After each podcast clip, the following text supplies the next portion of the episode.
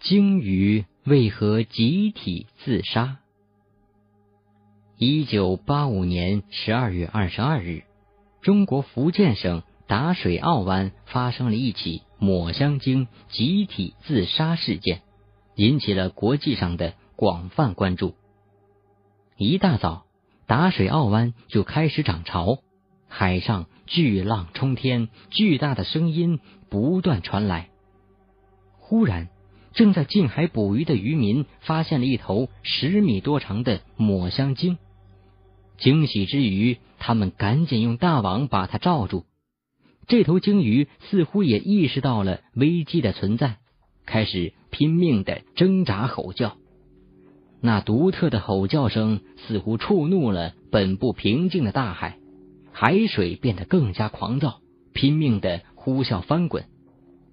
这种场面连最有经验的渔民也未曾见过。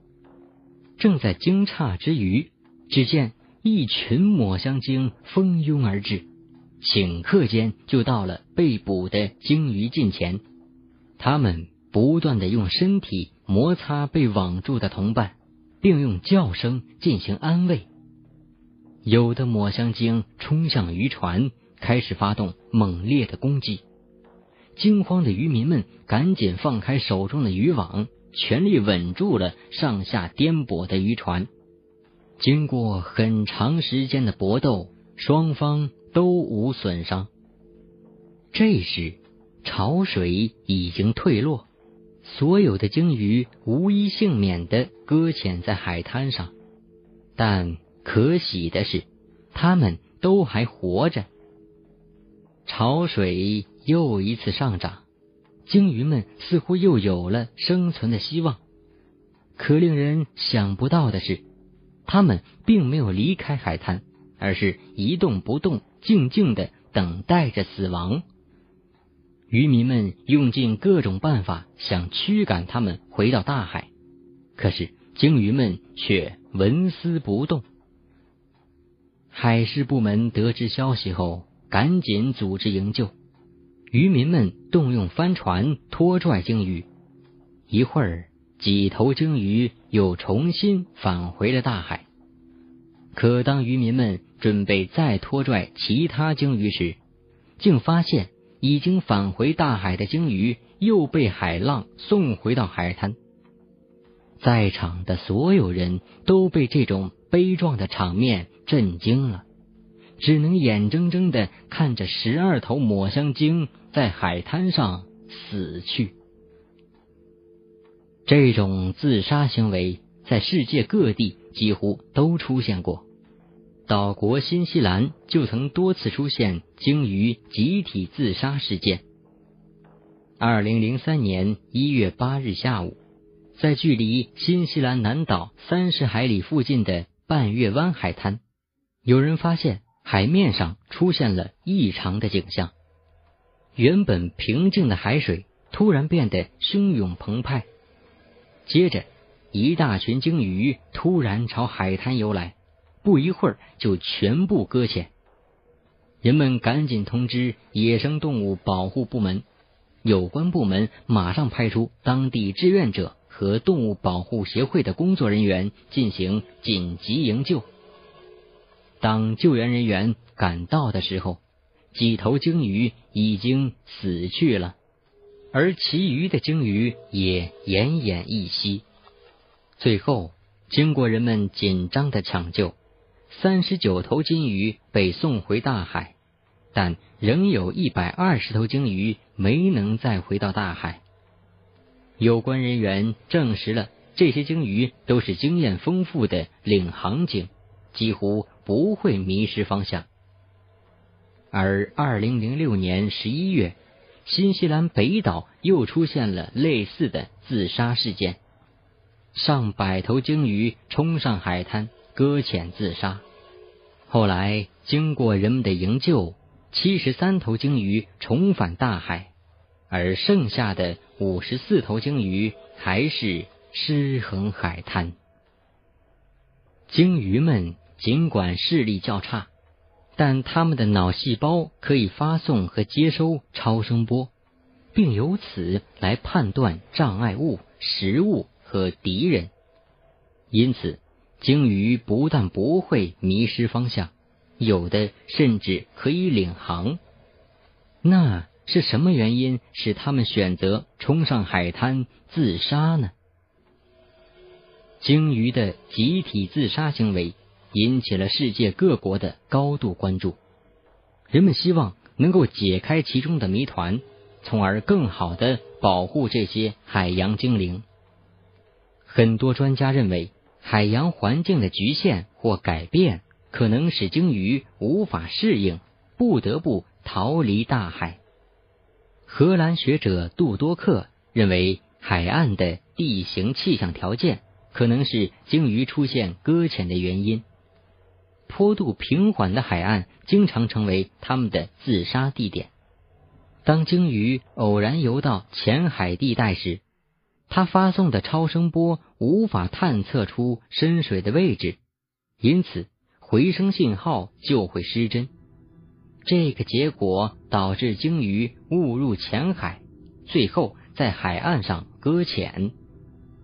可是他的观点不久就被推翻了。经研究证明，鲸鱼只有在坡度较缓的海岸处才会搁浅，但在目前发生搁浅事件的地区，它们的回声信号并不会受到干扰。而另一些学者则认为，涨潮、退潮等其他海水剧烈波动也可能造成鲸类搁浅，但无法解释为何平静状态下的海域也发生过不少鲸鱼自杀事件。一些地磁学家在以往研究的基础上，认为地球磁力线才是罪魁祸首。一般情况下，磁力线大多围绕在海岸线周围，但有些地区的磁力线却横穿过海岸线，而不是与它平行。鲸鱼们一旦进入这个磁力陷阱，就很难再出来，而它们的超声波也会受到地磁的干扰，无法进行正常的探测。另外，有的海岸地磁线受到太阳黑子活动的影响，也会发生改变。目前